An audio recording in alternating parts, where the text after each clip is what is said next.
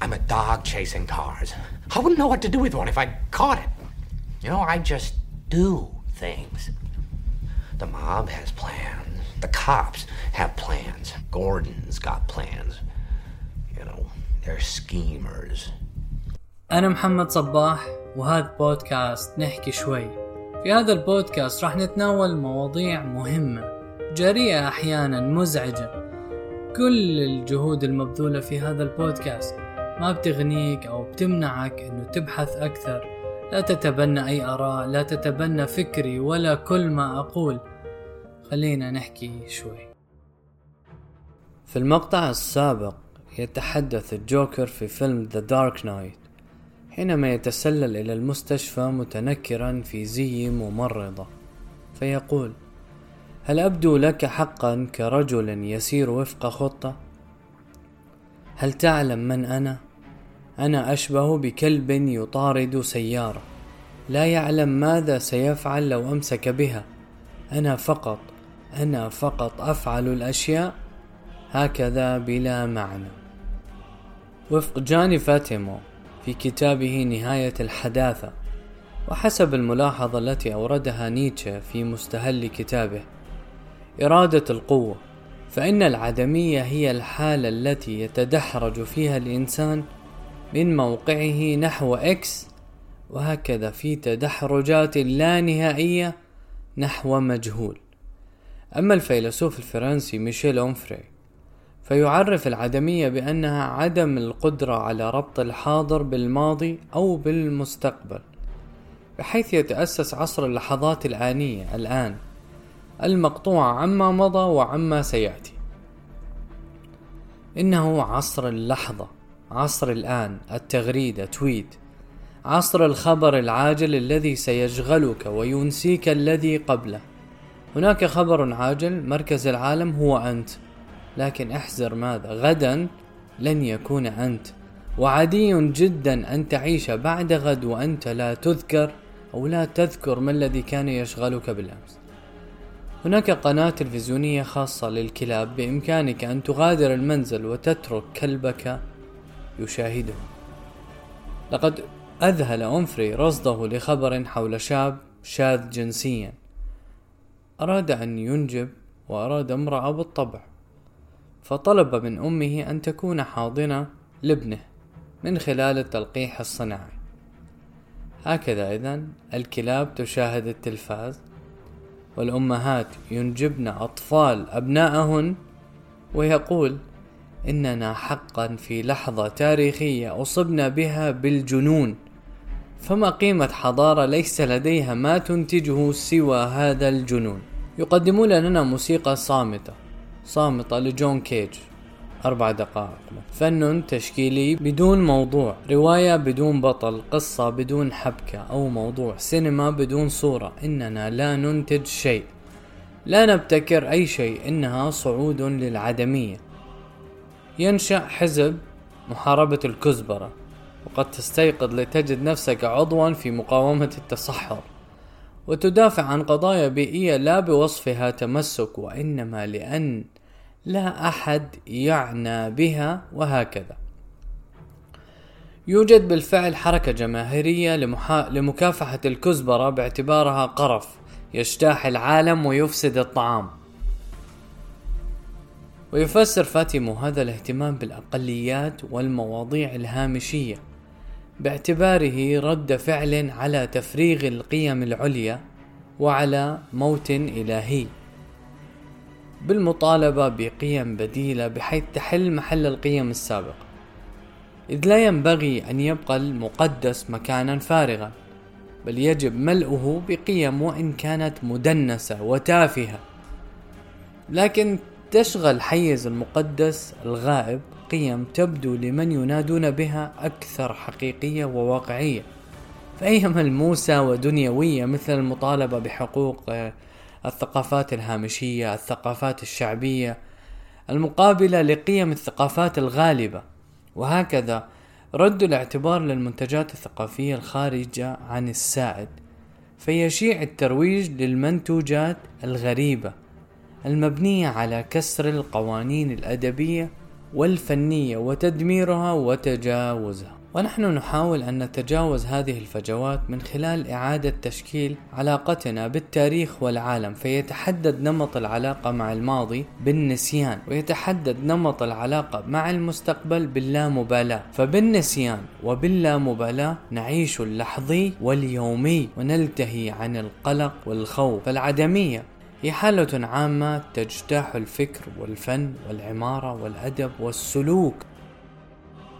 فعلى مستوى الأدب فيرجع بنا التاريخ إلى بدايات ميلاد العدمية عند فلوبير وبودلير. ولنتناول جزء من قصيدة بودلير الهاوية التي نرى فيها ملامح العدمية وفيها يقول يا للأسف كل شيء هاوية. الفعل والرغبة والحلم والكلمات. وعلى شعر جسدي الذي يقف تماما أحس ريح الخوف تسري مرات ومرات. فوق وتحت في كل مكان القاع الشاطئ الصمت المدى المخيف الآسر. وعلى خلفية ليالي يرسم الله بإصبعه الخبيرة كابوسا متعدد الأشكال لا يتوقف. إني لأخشى النوم كما تخشى حفرة كبيرة قد ملئت تماما برعب غامض يفضي إلى حيث لا ندري ولا أرى عبر النوافذ كلها غير ما لا ينتهي وعقلي المسكون دائما بالدوار ويختم يحسد العدم على قسوته, قسوته. من أين تتولد العدمية؟ فحسب نانسي هيوستن توجه الفكر الأوروبي في الماضي في اتجاهين متضادين ظاهريا الطوبائية والعدمية. يرى الطوباويون أن على المرء أن يصب جهوده وتفكيره وأفعاله في خدمة قضية أو ثورة تجعل من العالم مكانا أفضل. أما العديمي العدميون فيرون أنه نظرا لأن كل أفعال الإنسان عبثية وكل الآمال محكوم عليها بالفشل فقد يكون من الأجدر أن لا نبالي بشيء أو أن نغادر هذا الوجود ببساطة. الجماعة الأولى تتشبث ببناء مستقبل مشرق فيما تصر الجماعة الثانية ألا مستقبل مشرق يلوح في الأفق. ما الذي يعنيه كلمة مشرق أساسا؟ بلغة بسيطة أولئك يقولون لابد من تكسير البيض كي نصنع العجة. وهؤلاء, وهؤلاء يؤكدون أن لا شيء يستحق العناء لا البيض ولا العجة إذ لا أحد يشعر بالجوع أصلا. لكن منذ متى على وجه الدقة ظهر هذا الشعور بالقطيعة بين الذات والعالم؟ منذ متى تنام هذا الإدراك لحضورنا في العالم باعتباره عبثا؟ يجيب يوجين يونسكو على هذا السؤال في كتابه حاضر ماض ماض حاضر. منذ اللحظة التي بدأت فيها الآلهة بالانسحاب من العالم منذ تلك اللحظة التي فقد الصور ألوانها منذ تلك اللحظة التي تركنا فيها لأنفسنا لمصيرنا لعزلتنا لخوفنا فتولدت المشاكل. ما العالم؟ من نحن ثمة إجابة على هذا السؤال مرتبطة بالسياقات التاريخية التي مرت بها البشرية. إن لهذا الشعور بالخوف والعزلة هذا الشعور بزوال السحر عن العالم لحظة ميلاد معينة. تلك التي حدث فيها تبدل عظيم لنظرتنا للعالم والتي يطلق عليها ميلاد الحداثة. لقد انتقلنا تدريجيا من عالم مؤسس على الإله والخارق للطبيعة إلى عالم طبيعي ميكانيكي. لقد تولد شعور بفقدان المركزية فقدان القيمة النوعية فقدان غاية وجودنا. حين اكتشفنا أن كوكبنا ليس أكثر أو أقل من غبار عائم في الفضاء. وأننا وأننا مجرد كوكب من ملايين الكواكب وشمسنا التي نمتدحها ليست سوى نجم من مليارات النجوم الأخرى. فإذا لم يكن الإنسان مركز الكون فهل يعود لوجوده معنى؟ هنا يتأسس الوعي التراجيدي باعتباطية الوجود. أي بمعنى لا فائدة من وجودنا كما نسب شكسبير في مسرحية ماكبث فهما للحياة بوصفها. حكاية يرويها أحمق حكاية صاخبة وعنيفة ولا معنى لها.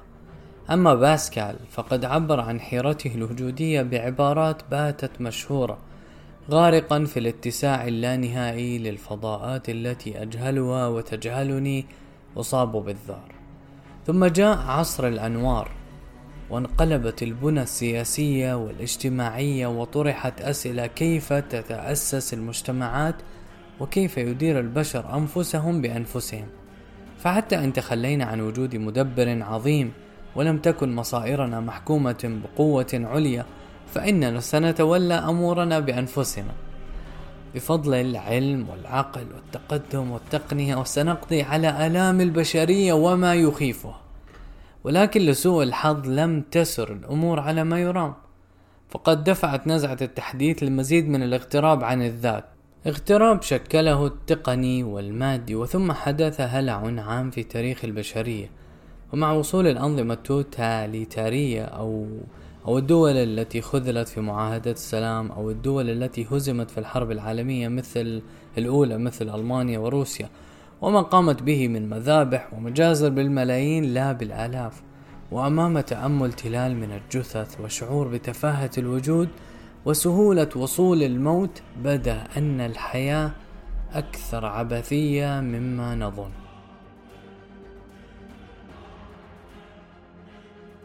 في نهاية الأربعين تقريبا من القرن العشرين كتب الرسام بول إيميل بوردواس بيانا بعنوان الرفض الشامل.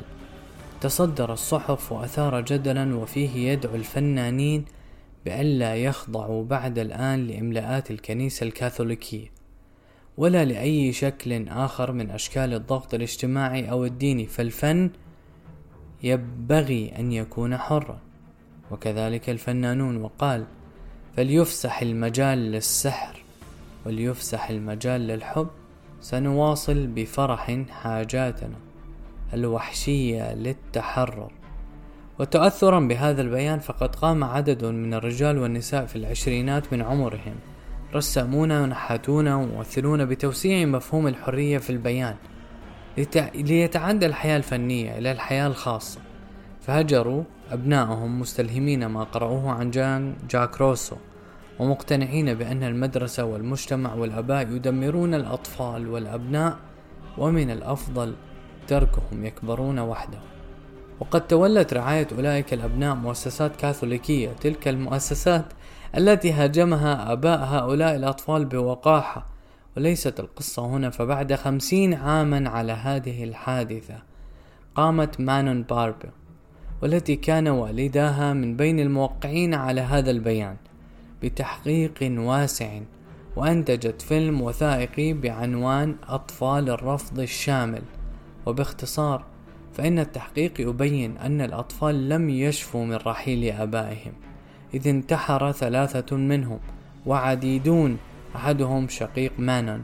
قد أصيبوا بفصام الشخصية ويعيشون في مصحات والبقية يعيشون مهمشين وبحالة نفسية غير مستقرة في معظم الأحيان. أما سوزان ميلوش وهي والدة مانون فقد رفضت استقبال ابنتها ولكنها أخبرتها عبر الهاتف لقد ذهبنا أبعد مما يجب وبأسرع مما ينبغي.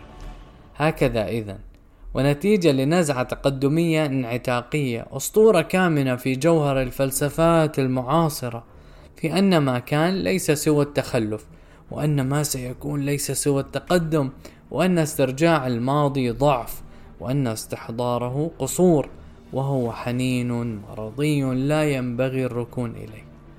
وهكذا يتحسس من كل ما هو ماض من حيث هو ماضي دون أن نسائله بإنصاف فيما إذا كان صوابا أم باطلا.